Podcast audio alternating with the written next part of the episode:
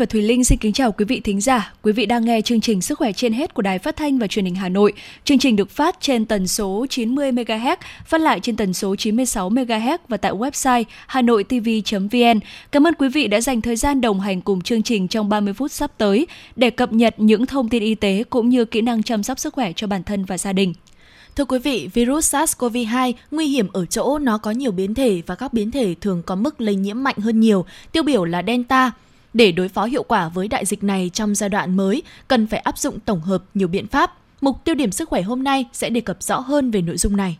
Trong mục Vui sống mỗi ngày, các chuyên gia của chương trình sẽ đưa ra các khuyến cáo về phòng chống COVID-19 cho bệnh nhân mắc bệnh lý nền về phổi. Cuối cùng, trong mục Bí mật hạnh phúc, mời quý vị cùng nghe câu chuyện cổ tích về cậu học trò tự kỷ đạt huy chương bạc kỳ thi Olympic toán quốc tế năm 2021. Còn ngay sau đây, như thường lệ là bản tin sức khỏe với những thông tin y tế trong và ngoài nước.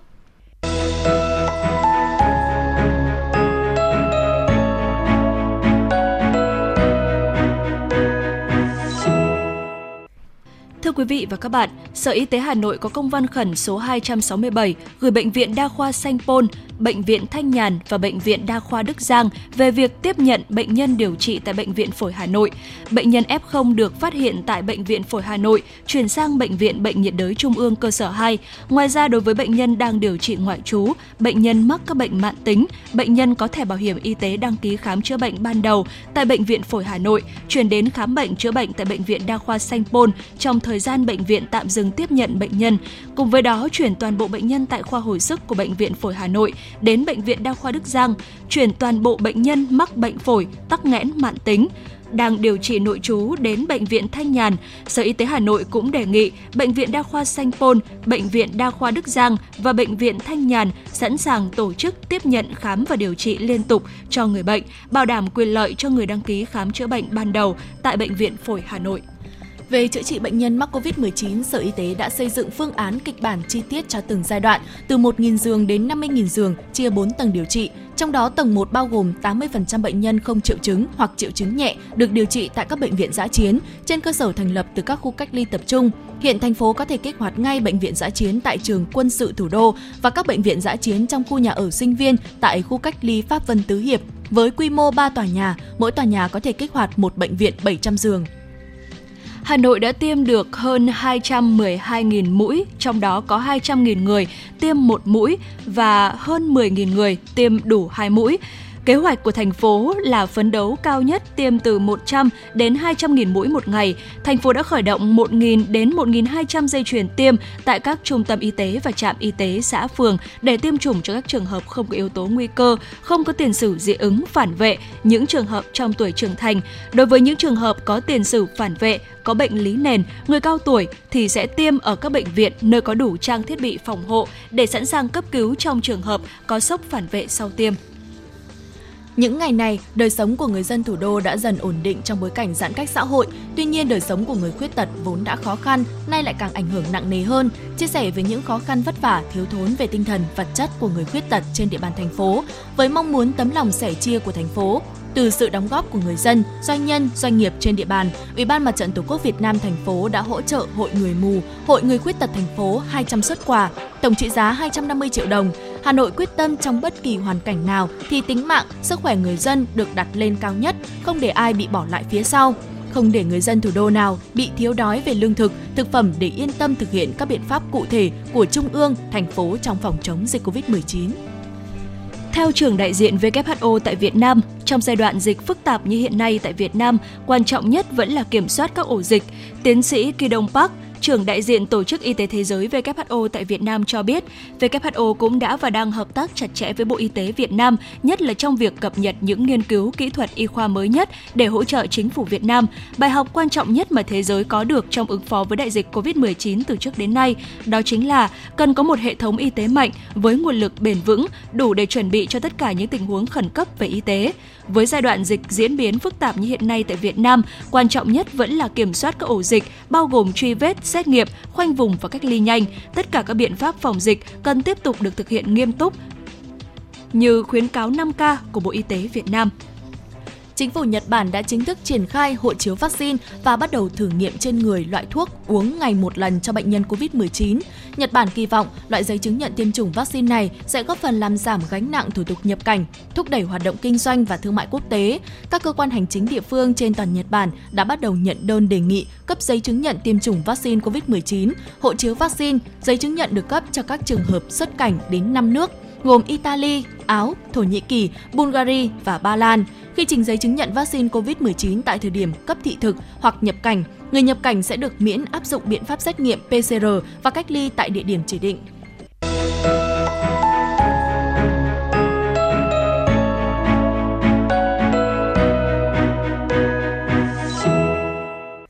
Thưa quý vị, hiện có 4 biến thể của virus SARS-CoV-2 được Tổ chức Y tế Thế giới WHO xếp vào nhóm đáng lo ngại, bao gồm Alpha, Beta, Gamma và Delta.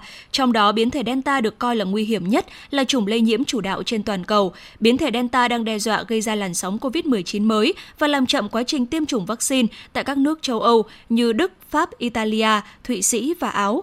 Ngay cả Mỹ cũng không nằm ngoài xu hướng đối mặt với cơn ác mộng mang tên Delta.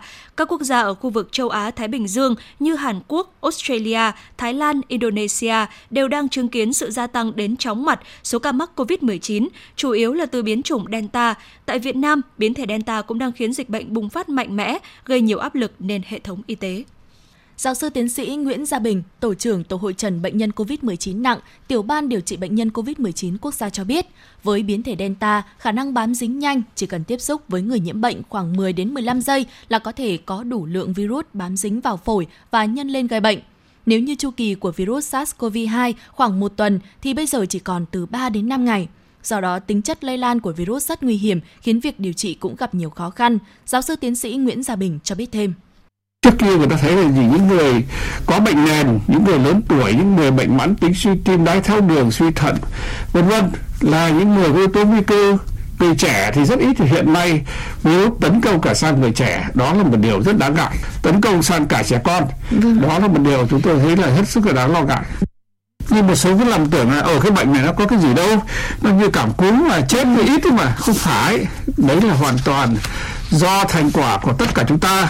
Ừ. từ những người bộ đội công an các bác dân phòng ở ngoài biên giới đến các khu phố chúng ta đã cố gắng cách ly ngăn chặn để có số lượng người bệnh ít nhất. Khi đã có số lượng người bệnh ít nhất rồi chúng ta tập trung cứu chữa chăm sóc thì mới sống được. Chứ không phải bệnh này nó tự nhiên nó nó, nó, nó tỷ lệ tử vong ít. Trong khi đó thì hạn các cái nước lực lượng hùng hậu như là mỹ hay châu âu khi mà dịch bắt đầu tràn sang thì quá nhiều các bệnh nhân người ta với cơ sở vật chất gấp 5 gấp 10 lần chúng ta và người ta còn bị vỡ trận tỷ lệ tử vong có lúc lên tới 10%. Theo giáo sư tiến sĩ Nguyễn Gia Bình, việc giảm ca bệnh mắc ít nhất mới là thành công. Việc cứu chữa chỉ là một phần, vì thế mỗi người cần tuân thủ các nguyên tắc của chính phủ đề ra để vừa bảo vệ sức khỏe bản thân và cộng đồng, vừa giảm tải áp lực cho ngành y tế. Chỉ có như vậy, việc chăm sóc điều trị cho bệnh nhân mới đạt được kết quả tốt nhất. Giáo sư Bình cũng cho biết, hơn một năm rưỡi qua, Tổ hội trần bệnh nhân COVID-19 nặng, Tiểu ban điều trị bệnh nhân COVID-19 quốc gia không có ngày nghỉ một nhóm của chúng tôi thì bao gồm rất là nhiều gồm các bác sĩ và thành thạo. Người ta có thể sử dụng các cái máy cao cấp như là máy thở hay là máy gì. Còn một nhóm các bạn thứ hai là các bạn đã làm tốt rồi qua các đợt dịch rồi nhưng mà sử dụng các cái máy đỡ hỗ trợ hơn. Còn một nhóm thứ ba là các bác sĩ và điều dưỡng của không phải chuyên khoa nhưng mà ta đã được đào tạo huấn luyện trong thời gian ngắn vừa rồi. Ừ. người ta có thể tham gia chống dịch. Cũng giống như chúng ta trong một cái uh, xây nhà mà cũng có ông thợ cả thợ phụ người bê gạch người đánh đĩa vân vân cũng giống nó cũng tương tự vậy thôi. Thì uh, cho đến bây giờ thì tình hình mặc dù nó rất là căng thẳng anh em làm việc rất là vất vả nhưng mà xin nhắc lại là tình hình vẫn đang kiểm soát được. Ừ. mặc dù chúng ta có một số các cái trục trặc vì bệnh dịch nó đang nổ bùng lên thì tất cả ví dụ cơ sở hạ tầng chúng ta chưng dụng các cái cơ sở ờ, nó không phải là bệnh viện trở thành bệnh viện cho nên là nhiều thứ nó đang trục trặc nó sẽ được khắc phục trong một thời gian vài ba hôm một hai tuần chứ không thể nào nhanh được về vấn đề nhiều người vẫn lựa chọn giữa các loại vaccine phòng COVID-19 để tiêm, giáo sư tiến sĩ Nguyễn Gia Bình cho biết hiện chưa có nghiên cứu khoa học loại nào tốt hơn loại nào. Người dân nên nghĩ đến lợi ích của việc được tiêm lên trước. Bên cạnh đó, giáo sư tiến sĩ Nguyễn Gia Bình nhấn mạnh việc mỗi người phải có ý thức và đồng lòng trong việc chống dịch đẩy nhanh chiến dịch tiêm vaccine. Có cái vaccine gì chúng ta dùng cái đó? Vì tôi thấy hiện nay là chính phủ kể cả các cấp lãnh đạo các cấp liên lạc với nước ngoài tìm mọi cách đưa vaccine Việt Nam. Có một số người lại lựa chọn cái nọ hơn những cái, cái xin nói các bạn cho đến bây giờ chẳng có một cái chứng minh nào cái nào tốt hơn cái nào. Cho nên là 5 k rồi chúng ta phải tuân thủ. Thứ hai là vaccine. Khi mà đến lượt tiêm rồi tiêm ngay bất kể cái nào. Tất nhiên là một số có có cái tác dụng phụ vào khoảng vài phần triệu. Hãng nào cũng bị cả kể cả Johnson Johnson đến Pfizer, đến AstraZeneca cho nên là chúng ta không nên lựa chọn khi chúng ta có vaccine. Nhiều khi những con virus nó theo những người mang virus, người ta vô tình thôi. Người ta không hề có triệu chứng, sốt hay ho gì cả. Rất là mang cho nên là hạn chế tối đa các cái cuộc viếng thăm không thực sự cần thiết. Tôi cũng giống như các bạn đâu bồng chân lắm rồi, cả một năm rưỡi này rồi. Nhưng mà thôi thì chúng ta cố gắng nhịn. Đấy, trong khoảng vài tuần nữa cả nước đồng lòng chúng ta cắt đứt được nguồn lây thì chúng ta sẽ chiến thắng. Còn nếu chúng ta không cắt đứt được nguồn lây thì chúng ta sẽ để dịch, dịch nó dai dẳng. Mà không những về bệnh tật mệt mỏi rồi nó sẽ sụp đổ cả kinh tế. Cho nên là mỗi một người hãy tự gọi là làm thế nào không phải là khẩu hiệu nữa mà trở thành hành động thiết thực đó là hành động thiết thực giúp nhân viên y tế chúng tôi. Vì nhân viên y tế chúng tôi hướng dẫn, ví dụ như là các bạn có thể mua một ít thuốc hạ sốt, giảm đau, vitamin, những thứ đơn giản ở nhà trong trường hợp không covid thì chúng ta uống mấy viên paracetamol trong trường hợp bị sốt do bệnh khác, giảm đau cũng không sao cả. Cái thứ ba là tuân thủ những cái đơn thuốc mà bác sĩ đã hẹn khám nếu có người nào mắc bệnh mãn tính chả nhẽ chúng ta không chữa bệnh gì khác ngoài covid à. Chúng ta còn hàng triệu người bệnh khác mãn tính cơ mà. Cho nên chúng ta phải hết sức là hài hòa. Và cuối cùng xin khuyên các bạn là gì? Phải hết sức bình tĩnh. Chúng ta đang ngồi trên một con thuyền nó đang tròng trành vượt qua bão tố thì chúng ta phải có một vị thuyền trưởng. Hiện giới khoa học quốc tế đều đang theo dõi sát sao các loại biến thể đáng lo ngại kể trên và một số kiểu gen mới của virus đang gây đại dịch COVID-19. Họ sẽ nhìn vào những dấu hiệu cảnh báo trong bộ mã gen của virus để xem nó biến đổi ra sao trong phòng thí nghiệm. Từ đó theo dõi, giám sát cơ chế nó lây lan ở người.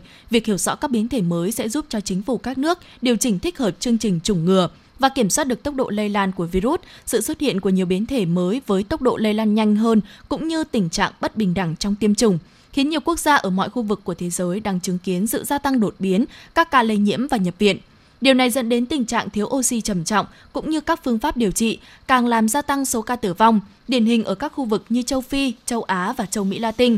Theo WHO, bên cạnh việc đẩy mạnh triển khai các chương trình tiêm chủng thì giải pháp khả thi nhất hiện nay vẫn là hỗ trợ các nước trong việc phân phối công bằng thiết bị bảo hộ cá nhân, các xét nghiệm, phương pháp điều trị Ngoài ra, việc tập trung xác định rõ các biến thể cũng được xem là chìa khóa giúp đẩy nhanh nỗ lực ứng phó một cách hiệu quả trước dịch bệnh. SARS-CoV-2 có thể tạo biến thể phức tạp bất cứ lúc nào. Vì vậy, cần xác định những đột biến nào gây ra sự thay đổi trong hành vi của virus như dễ lây lan hơn, độc lực cao hơn hay sự đáp ứng khác với các phác đồ điều trị.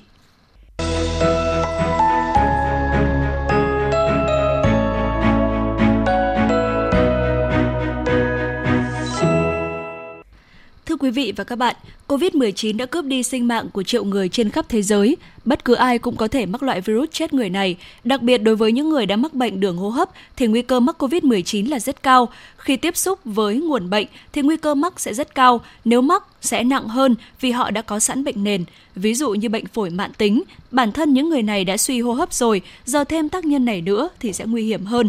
Mới đây, chùm ca lây nhiễm tại Bệnh viện Phổi Hà Nội lại thêm một lần nữa gióng lên hồi chuông cảnh báo về vấn đề phòng chống COVID-19 đối với người có bệnh nền về phổi.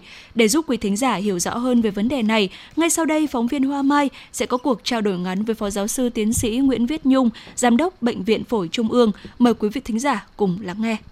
Trước hết xin cảm ơn Phó Giáo sư Nguyễn Viết Nhung đã nhận lời phỏng vấn của Đài Phát thanh và Truyền hình Hà Nội. Vâng, ông có thể cho biết là cái nguy cơ nhiễm COVID-19 giữa người bình thường và những cái người mắc những cái bệnh phổi khác thì như thế nào ạ? Đối với những người mà đã mắc bệnh đường hô hấp thì nguy cơ đối với uh, Covid-19 chắc chắn là nguy cơ rất cao. Nếu như nguy cơ đây cao là có hai cái hai cái, cái, cái nguy cơ. Nguy cơ thứ nhất là nếu tiếp xúc là sẽ dễ mắc. Và nếu mắc thì sẽ nặng hơn. Bởi vì đó là những cái bệnh người ta gọi là bệnh nền. Virus thì tấn công vào phổi. Và tấn công vào phổi là làm suy hấp.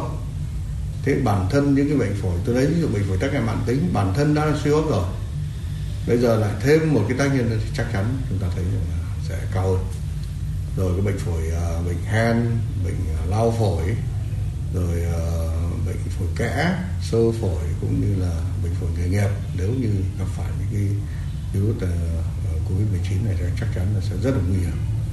Chính vì thế mà bệnh viện trung ương chúng tôi đã rất là sớm để xây dựng một cái hướng dẫn điều trị uh, viêm phổi do covid 19 ở những người có bệnh phổi nền bao gồm là hen phế quản bệnh phổi tắc nghẽn mãn tính ung thư phổi sơ phổi cũng như là bệnh phổi kẽ để làm sao có thể nếu giả sử mà chúng tôi cũng mong rằng không phải sử dụng đến tại bệnh viện phổi trung ương thì hiện nay chúng ta đang còn kiểm soát được.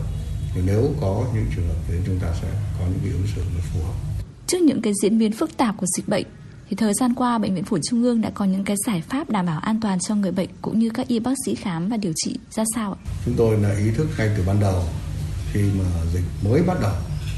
Chúng tôi đã coi rằng đây là một cái à, một cái trọng điểm mà bệnh viện phải à, nghiên cứu, đầu tư.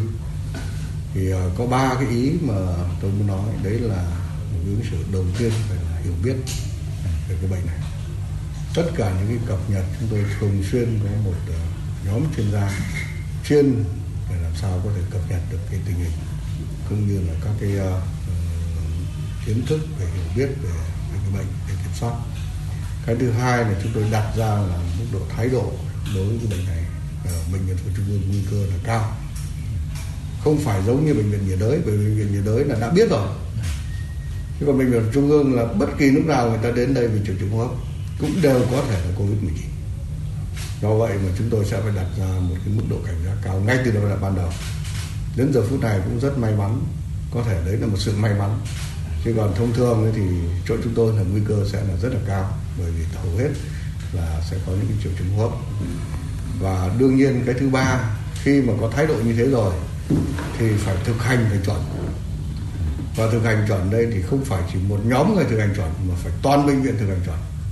Mà không phải chỉ có thầy thuốc thực hành chuẩn mà phải là cả bệnh nhân cũng phải thực hành chuẩn. Và hơn nữa là, là người nhà bệnh nhân thực hành đấy là dựa trên ba cái điểm đó. Thì muốn làm sao để đạt được cái điểm đó thì chúng tôi phải đặt ra vẫn thực hiện theo đúng chỉ đạo của ban chỉ đạo. Năm phương châm, đầu tiên là ngăn chặn. Ngăn chặn thì chúng tôi đã phân luồng rất là cụ thể. Bệnh nào đến mà có triệu chứng nghi ngờ ngay, chúng tôi đã đưa ra phòng cách ly. Cái nào mà vào đấy để khám thì chúng tôi sẽ ừ, triển khai là khai báo y tế. Mà áp dụng công nghệ thông tin, chúng tôi khai báo y tế bằng ờ, bằng điện tử trong hệ thống uh, máy tính bảng để tất cả những trường hợp đấy có đầy đủ những thông tin dữ liệu có thể cập nhật được bất kỳ lúc nào sau khi mà câu chuyện đã xảy ra. Cái đấy là để truy vết sẽ rất là rất là quan trọng. Thế rồi ờ, đo nhiệt độ thì chúng tôi đã cùng với các đối tác để sử dụng đo nhiệt độ hồng ngoại bởi vì đo trực tiếp sẽ rất là nguy hiểm. Thì chỗ chúng tôi là lượng lưu rất là nhiều cho nên là là chúng tôi đã triển khai như vậy và khi đã vào chỗ khoa khám bệnh thông thường thì chúng tôi lại có một lớp để có thể ờ, sàng lọc tiếp nữa. Ví dụ như trên một cái x quang chúng tôi thấy bất thường. Với một cái xét nghiệm thấy bất thường là chúng tôi sẽ sẽ sẽ, sẽ có một cái ứng phó khác. Và những trường hợp đó sẽ chuyển đến một cái đơn vị.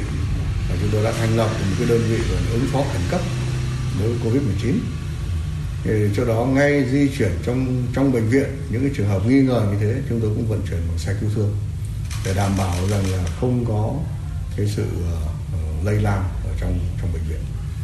Uh, một số những cái đối tượng khác mà chúng tôi cũng cho là có thể là một lỗ hổng. Tôi lấy ví dụ như dinh dưỡng. Dinh dưỡng là chúng tôi cũng tuyệt đối kiểm soát không để bệnh nhân người nhà đi ra uh, ngoài bệnh viện để mua cơm rồi ăn rồi là chúng ta sẽ không kiểm soát được. Làm được như thế cũng rất là vất vả khi mà một cái hệ thống dinh dưỡng phải chuyển đổi ngay cái lúc ờ, một cách ờ, rất là nhanh trong vòng một hai tuần. Và chúng tôi huy động kể cả nhân viên y tế cũng sẽ làm làm dinh dưỡng để phục vụ cho bệnh nhân và người nhà. Thì ờ, một loạt các cái các cái cái, cái hoạt động để có thể nói là nâng cấp cái cảnh giác ở mức độ cao. Kèm theo đó là chúng tôi đảm bảo cho hệ thống xét nghiệm với một cái xét nghiệm nếu như chúng ta chờ đợi quá lâu thì sẽ rất ảnh hưởng đến vận hành của bệnh viện. Do vậy phòng xét nghiệm của chúng tôi đã được uh, thực hiện ngay từ lúc ban đầu. Và chúng tôi để làm phục vụ cho cái hoạt động chuyên môn bệnh viện. Nói tóm lại tức là uh, để ứng phó với ờ, uh, Covid-19 thì vẫn phải là kiến thức. Và kiến thức không phải chỉ một người chỉ giám đốc làm không được chỉ có trường khoa làm không được. Mà ở đây gần một nghìn cán bộ phải thực hiện được uh, có một cái kiến thức đầy đủ. Cái thứ hai là đều phải cảnh giác ở tất cả mọi nơi. Và cái thứ ba là phải có một cái thực hành chuẩn. Chỉ cần sơ sót một chỗ thôi. Mà chỗ đó chính là lúc mà có covid 19 thì chúng ta sẽ hết sức là mất kiểm soát. Đấy là những các cái ứng phó của bệnh viện trung ương. Và đến giờ phút này tôi tin là chúng ta sẽ còn phải làm tốt hơn nữa. Vậy làm thế nào để vận hành bệnh viện cách an toàn như là chỉ đạo của phó giáo vương đam thì điều đó là càng đưa chúng tôi lên một cái ý thức thực hành phải ở mức độ cao hơn nữa Vâng, trân trọng cảm ơn Phó Giáo sư Nguyễn Viết Nhung về cuộc trao đổi này ạ.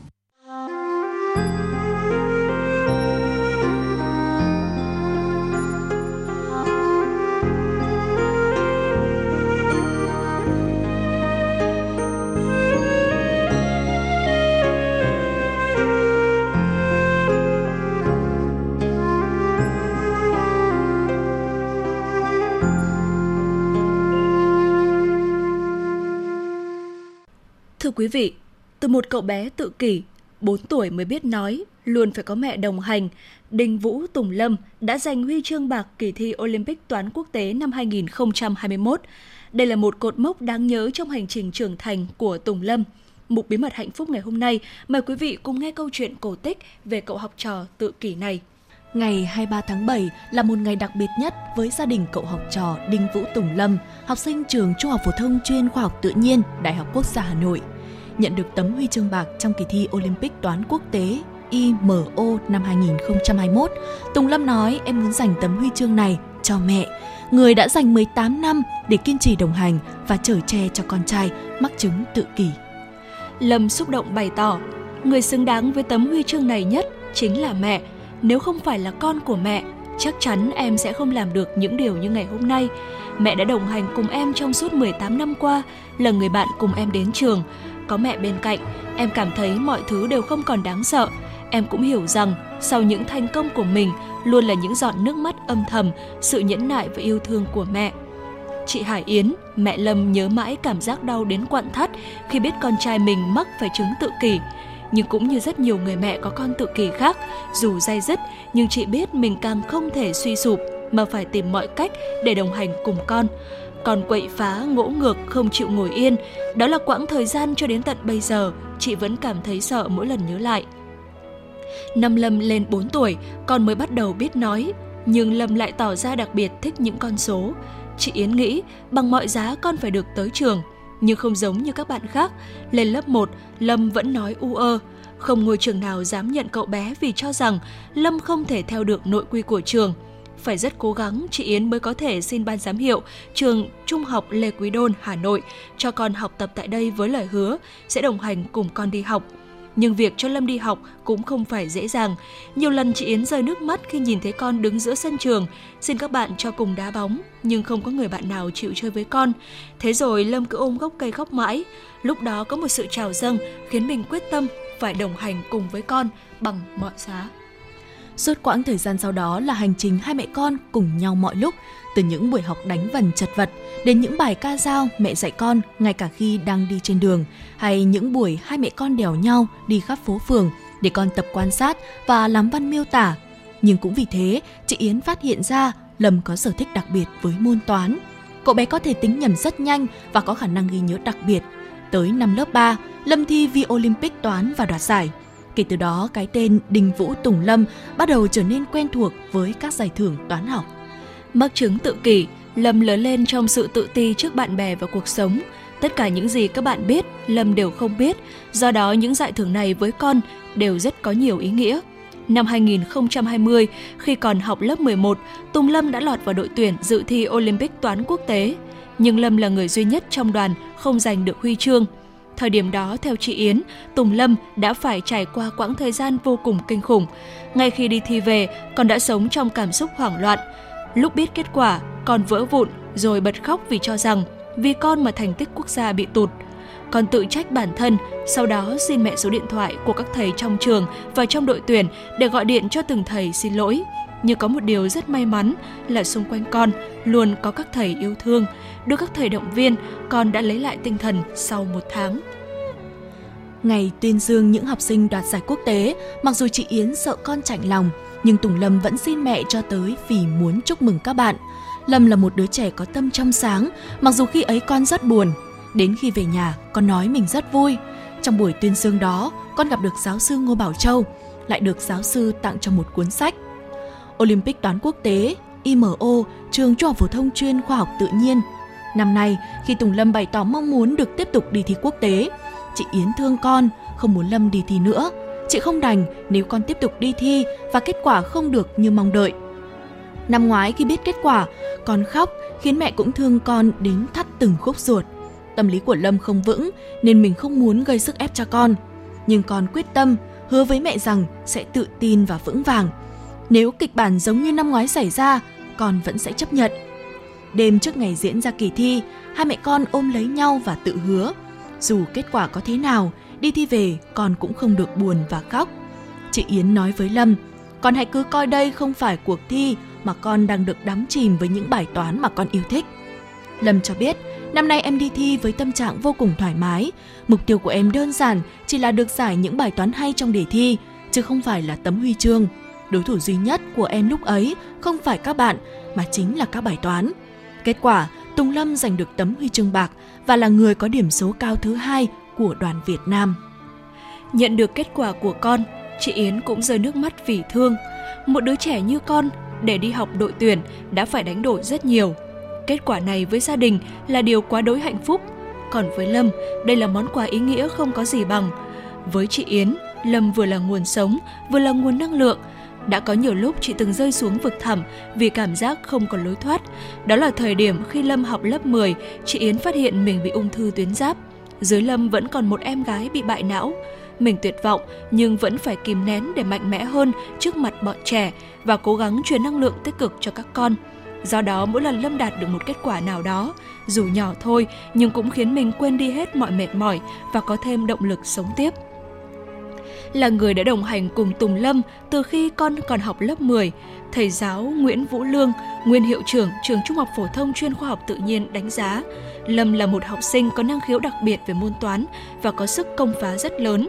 Chữ Lâm rất xấu, có những khi đọc bài giải của con mãi các thầy mới hiểu, cho nên nếu không quan sát kỹ càng, các thầy có thể bỏ sót tài năng của Lâm. Nhưng Lâm có một người mẹ vô cùng tuyệt vời, là người bạn đồng hành và luôn hết mình ủng hộ con. Điều đó làm tôi bắt đầu chú ý đến con nhiều hơn. Và quả thực, Lâm đã chứng minh được khả năng của mình qua từng bài toán. Theo thầy Lương, Lâm là một cậu bé rất chân thật và trong sáng. Nhiều khi Lâm sẵn sàng phê phán các thầy nếu bài giảng chưa hay, do đó khi dạy Lâm, các thầy cũng phải rất gương mẫu. Cuối mỗi buổi dạy đội tuyển, thầy Lương luôn phát đáp án để học sinh tự chấm bài mình trước khi thầy công bố người đạt điểm cao nhất. Sau khi công bố điểm, chính thầy Lương cũng phải ngồi chấm lại bài của từng học trò. Lâm luôn tự chấm bài mình rất sát và tự đánh giá được mình thiếu gì. Đôi khi thầy có thể chấm cho Lâm hơi cao quá, chắc chắn con sẽ đấu tranh để được chấm đúng. Con là một cậu bé vô cùng trung thực. Với cậu học trò đặc biệt này, theo thầy Lương phải rất tâm lý để làm công tác tư tưởng trong quá trình học tập. Đặc biệt, những đứa trẻ như thế, quan trọng người thầy phải tin vào chúng. Năm ngoái khi đi thi không đoạt giải, Lâm đã gọi điện xin lỗi các thầy. Tôi nói với con rằng, không việc gì phải khóc, con về học tiếp đi. Thực tế khi làm toán, ngay chính chúng tôi trước đây không phải cứ giải là sẽ ra. Tôi nghĩ rằng giá trị của học trò không nằm ở tấm huy chương, bởi một kỳ thi không thể đánh giá được cả chặng đường dài. Điều quan trọng, các con phải kiên trì và biết đứng dậy sau thất bại, đó mới là điều giá trị hơn cả. Chị Yến nói, từ lớp 9, Lâm luôn chỉ ước mơ sẽ trở thành một thầy giáo dạy toán và được nghiên cứu về toán. Điều đó khiến chị Yến phần nào nhẹ nhõm hơn. Chị nghĩ đây là người thuần và hợp nhất với con. Mình tin rằng nếu Lâm trở thành một thầy giáo, con sẽ giúp ích được cho rất nhiều người bằng cái tâm trong sáng của chính con. Quý thính giả thân mến, khi có kiến thức đầy đủ về chăm sóc điều trị trẻ mắc chứng rối loạn tự kỷ, cha mẹ và cộng đồng có thể đồng hành, giúp trẻ cải thiện tình trạng bệnh, có thể phát hiện những tiềm năng của trẻ. Khi trẻ mắc tự kỷ, đừng đổ lỗi cho mình, hãy đồng hành cùng con. Đó là thông điệp của những người thực hiện chương trình ngày hôm nay. Vâng, sẽ có thật nhiều câu chuyện đẹp được viết nên mỗi khi bậc phụ huynh đồng hành cùng trẻ tự kỷ trên chặng đường hòa nhập. Có thể không phải tất cả các trẻ tự kỷ đều xuất chúng, đạt được thành tích cao, nhưng chắc chắn còn sẽ sống một cuộc đời ý nghĩa và có ích. Đến đây chương trình sức khỏe trên hết xin phép được khép lại. Mọi câu hỏi cũng như bài viết, quý vị có thể gửi về hòm thư sức khỏe trên hết hà nội a gmail.com. Chương trình do biên tập viên Hoa Mai, các phát thanh viên Thu Minh Thùy Linh cùng kỹ thuật viên Mạnh Thắng thực hiện. Bây giờ, xin chào và hẹn gặp lại.